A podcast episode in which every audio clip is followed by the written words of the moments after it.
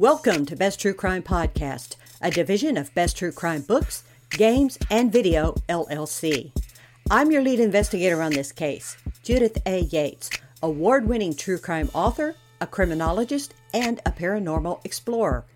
Every episode is an investigation where you and I explore true crime, forensics, historic cases, dark history, and criminal theory. We discuss the cases, share information, no chatter, no commercials, no off topic. Now, grab your crime scene kit, a notebook, and your favorite hat. This is Best True Crime Podcast. The date is the 13th century. The place is China.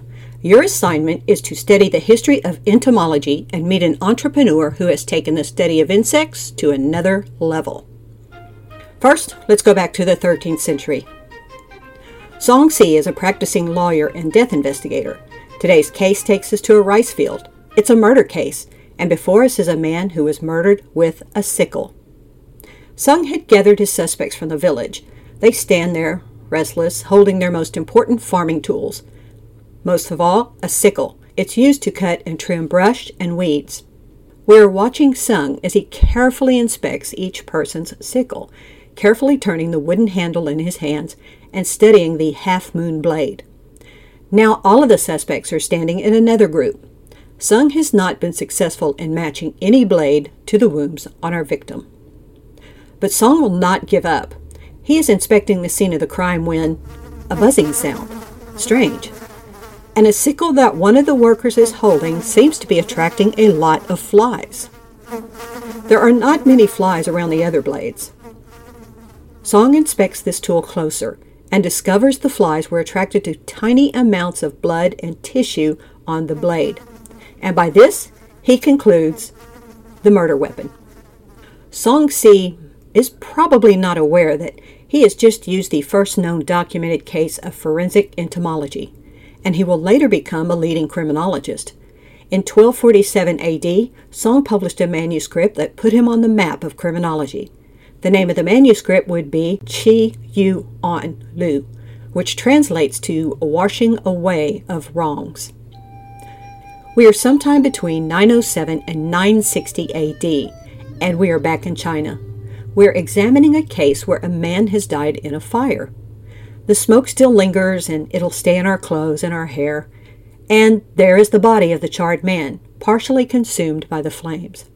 We are conducting a detailed post-mortem examination of the remains, and someone has observed how flies are accumulating around the head of this corpse, but not on the rest of the remains. One of you carefully examines the portion where the flies are heaviest and discovers a spike embedded in the skull. Death was no accident. It wasn't due to fire. It was murder. These are the first known documented use of forensic entomology. One determined a murder weapon, the other a true cause of death. And now we'll be able to travel to 1850 in France. We sit and watch a courtroom drama unfold, as the cliche goes, regarding the body of a child discovered in a chimney. The people living in the home were, of course, immediately suspected. They're arguing they were only redecorating when this little body was discovered. They are innocent of a crime. But now the medical examiner is testifying here in our courtroom, and we lean in to hear his words because he is about to make history. He explains that insect activity proved the current homeowners were innocent based on the life development of the fly. He's made history because of the medical examiner's testimony. This is the first case of forensic entomology being used in a courtroom. And now, here we are today, knowing that insect activity can help determine more than just a murder weapon or cause of death. So let's talk about forensic science technician as a job. In a 2020 report, the U.S. Bureau of Labor Statistics announced that the job of forensic science technician was growing at a rate of 14%. That is nearly triple the national average for all occupations. And in the future, the BLS projects that over 2,000 fresh positions will be needed adding to the already 17,200 current positions. And if you're looking for the money, California reports having the largest number of employed forensic science technicians, and they pay the highest salaries. The job requires a master's degree in forensic science and certification by the American Board of Forensic Entomology. And it would probably help if you had an education in biology and the sciences as well. So, my guest on this episode is an entomologist of sorts. It began when she found herself in tough times and had to help her family. And it all happened by accident when an elderly woman told her a story about going to the fair. And then she exchanged looks with a bug while digging for antiques in the woods, but she doesn't study insects for forensics. She makes jewelry. Caitlin Helmley takes interesting bugs and turns them into beautiful pendants, rings, and decorative items. Her work is beautiful and it is artistic, and no two pieces are alike. That's what I like about it. We chatted about her work and how she began looking at bugs in a different light. So, Caitlin Helmley, tell us what you are doing with your jewelry. It's sort of an entomology, making decorations and jewelry kind of thing, but tell us what you're doing exactly. I take insects from all over the world. Some of them are kind of creepy, some of them are very beautiful and um, I showcase them in resin. And I'll add all kinds of flowers and some glow powders, glitters, all kinds of really cool things just to showcase its natural beauty. I can make them into necklaces or wall hangings, keychains, but my favorite's the skulls, all kinds of cool stuff like that. But I mean, there's like a hundred different pieces I'd like to order. But my first thought was, how exactly did you get started with this? A while ago, about like two or three years, my husband and I were living with his grandmother, and we were kind of having like a life crisis at the time. We really needed money, and um, our car was broken. So I needed to try to find a way to like get some kind of an income without having a car. So I couldn't get to, you know, a regular job or anything like that. So um, I knew that when we first started dating, he would take me back into these woods behind his grandmother's house. And there were like all kinds of antique bottles and things like that out there. I really, really got interested in that. And that's kind of um, what pushed me into, you know, being in the realm where they were. Um, I did really good with the bottles, but while I was out there, I remember I was sitting down in the ground. There was this, I was digging a hole and I noticed this little little tiny, tiny insect and it was kind of looking at me. So I leaned over and I, I looked back at him and I was just checking him out. And it almost looked like he was looking back at me, you know, just the same way, like checking me out. And I didn't know it at the time, but that was actually an assassin bug. And so I took a picture of him. I went home and I looked him up on the internet. Then I watched a video on him and I was just absolutely fascinated by all of its characteristics, all the cool, you know, things that it could do. Like it, it was, it's, it's an amazing hunter. In fact, that's why they call it the assassin bug. And I'm thinking, wow, all this power in such a tiny little insect. And it's just unbelievable. So I got really, really into that and watching all kinds of videos, getting my hands on any kinds of books I could, you know, constantly going outside. And whenever I was out there, I would take a note to find you know, whatever insects I could. And I really, really enjoyed just learning about them and seeing the ones that were in my area and then finding out what they could do. And it was just cool because they were in my area, you know? It's like they're little aliens. So many cool things that they can do. And it's just fascinating to me. And that's kind of what brought me to the insect thing. My husband's uh, grandmother told me that back in the day, when she would go to the like the carnival or the circus or something like that, they would wear beetles on a little brooch, but they weren't dead. They would be like tied to a string, or maybe it was glued, and the string would be connected to a little pin. And the pin, it would walk around on your shirt. And that's actually how I thought of the idea of how to make it. I, I, I thought it was really cool. I didn't want the bug walking on me. right. I thought hey, if I put it in resin, then I then it doesn't have to touch the person. What do you look for when you're doing this art? Is there a specific look you want in a insect, or is it just visual? Is it their story? I really like something really wild looking and like something really beautiful. It's almost like the Beauty and the Beast. I really, really enjoy things that are scary and have like big, scary mandibles, something freaky, something that really makes you go, wow, is that from my earth? And not help, but when you see them to go, oh my gosh, that is beautiful. All the insects that I know exist right now, anyways, it's just got these super, super long horns for its body, um, or sorry, antennas. And then it's got um, gold on its back with these beautiful designs, iridescent. Its legs are like teal. It's so gorgeous. And if you don't know what it is, I definitely recommend you look it up. It's the most beautiful beetle I have ever seen, coming from a person that loves insects. now, and you're making jewelry out of him. Yes. My first, uh, my first one that I received, uh, I loved it so much that I actually framed it. So sometimes I'll frame them if it's something that's like special to me. I also have them in pieces. I actually make like a little crystal pendant well, it looks like a crystal. So it's resin in the shape of a crystal.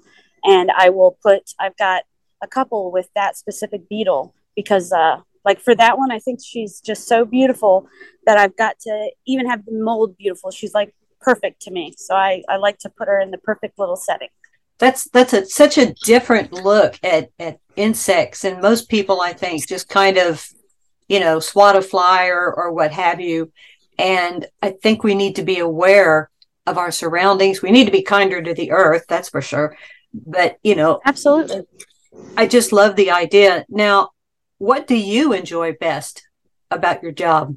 Oh, that would that's easy. Definitely creating the work every time. I, I love, love, love creating the work. Um, I really enjoy, you know, showing and talking to customers and seeing their face when they see a custom piece made. I really love seeing their face light up. But for me, the, the best part is actually making it because a balance that I try to, um, you know, all the cute little pieces of flowers and um, just stuff to accentuate the piece without overdoing God's natural artwork, which is the insect itself.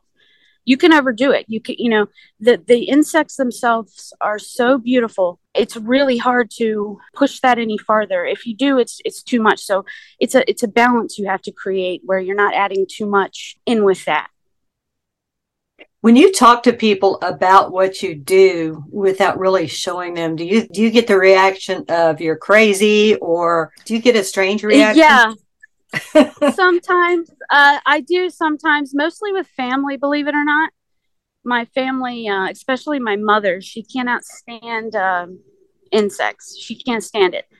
And uh, I mean, she's like jumping on a table over like an ant on the floor. She she's funny about it, but um, anybody, mostly people that find me, they are you know insect enthusiasts.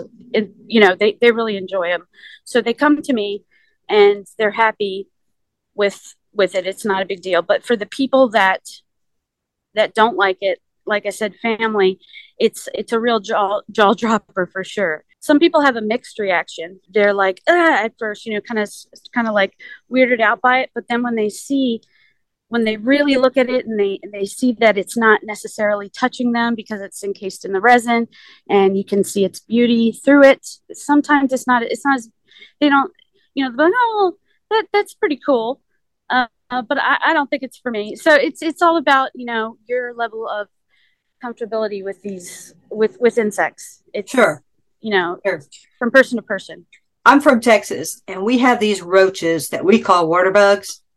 I know they're in Florida too. yeah, huge. They're huge, and they fly, and they're nasty. Oh my gosh! And I used to think, why would these creatures even be on Earth? They're useless. When I got into uh, investigating, crime scene investigating, you can learn a lot from the lifespan of any bug being in the area or on the person or even in a vehicle. Yeah. I mean, you can learn a lot about timing of a crime from just the larva or the actual creature or an old creature you know it's it's amazing. So even water bugs have their place in life and flies too. I mean you can tell a lot from a fly and that's yes yeah. investigators look at. Every insect has its has its role. Every single thing you see on this earth has a role and a purpose. And without them the world crumbles you you have to have you know as much they are nature's cleanup system. Flies are what takes care of all of the dead animals around, as we know, maggots and yucky stuff like that. That is that's literally nature's cleanup crew. So without that, we would all be living in a you know in a place that has rotting decay everywhere. So everything, and that's what I found out about insects. That's why it's so fascinating to me is because you see these little teeny tiny things, especially like ants. Don't get me started on ants. They they play the coolest role ever, and uh, just how they work is is unbelievable. I definitely recommend anybody that likes insects to check out how ants work. I know they seem like just a boring bug that you can find anywhere, but it is not not everything is what it seems. And that is what i'll say. Not everything is as it seems. Ants are one of the coolest to look into. Might not be the coolest to look at but when you look behind the scenes and you look how they all work it i mean it's jaw dropping you wouldn't believe it. Because i know you're in the process of changing over into etsy and you're putting together your etsy store. If anyone is interested in your pieces or looking at your artwork the email to send an inquiry to is truecrimebook at yahoo.com. That's my email. I'll send you the link. Uh, again, it's truecrimebook, all one word, at yahoo.com. So you can check out Caitlin Helmley's work. It's again truecrimebook at yahoo.com. And my website is www.besttruecrime.com. Caitlin, thank you so much. No problem. Thank you for having me. All right. Have a fabulous day. Hey, listeners. My name is Judith Yates, true crime author and criminologist, and I have taught common sense self defense for over 25 years. I have finally put all of these classes together in a book that's called How to Recognize the Devil, because I believe devils walk among us every day. And we can recognize these devils and escape crime if we know how. We can teach it to our children, to our elderly, and special interest groups. The book is available at www.besttruecrime.com or you can pick it up at amazon.com or wherever good true crime books are sold. Now, I don't make any money off of this book because I believe it's more important for you to learn how to use these skills. All the proceeds from this book goes to a nonprofit organization. Pick up a copy of How to Recognize the Devil. It does include worksheets for you to better use the skills taught in this book.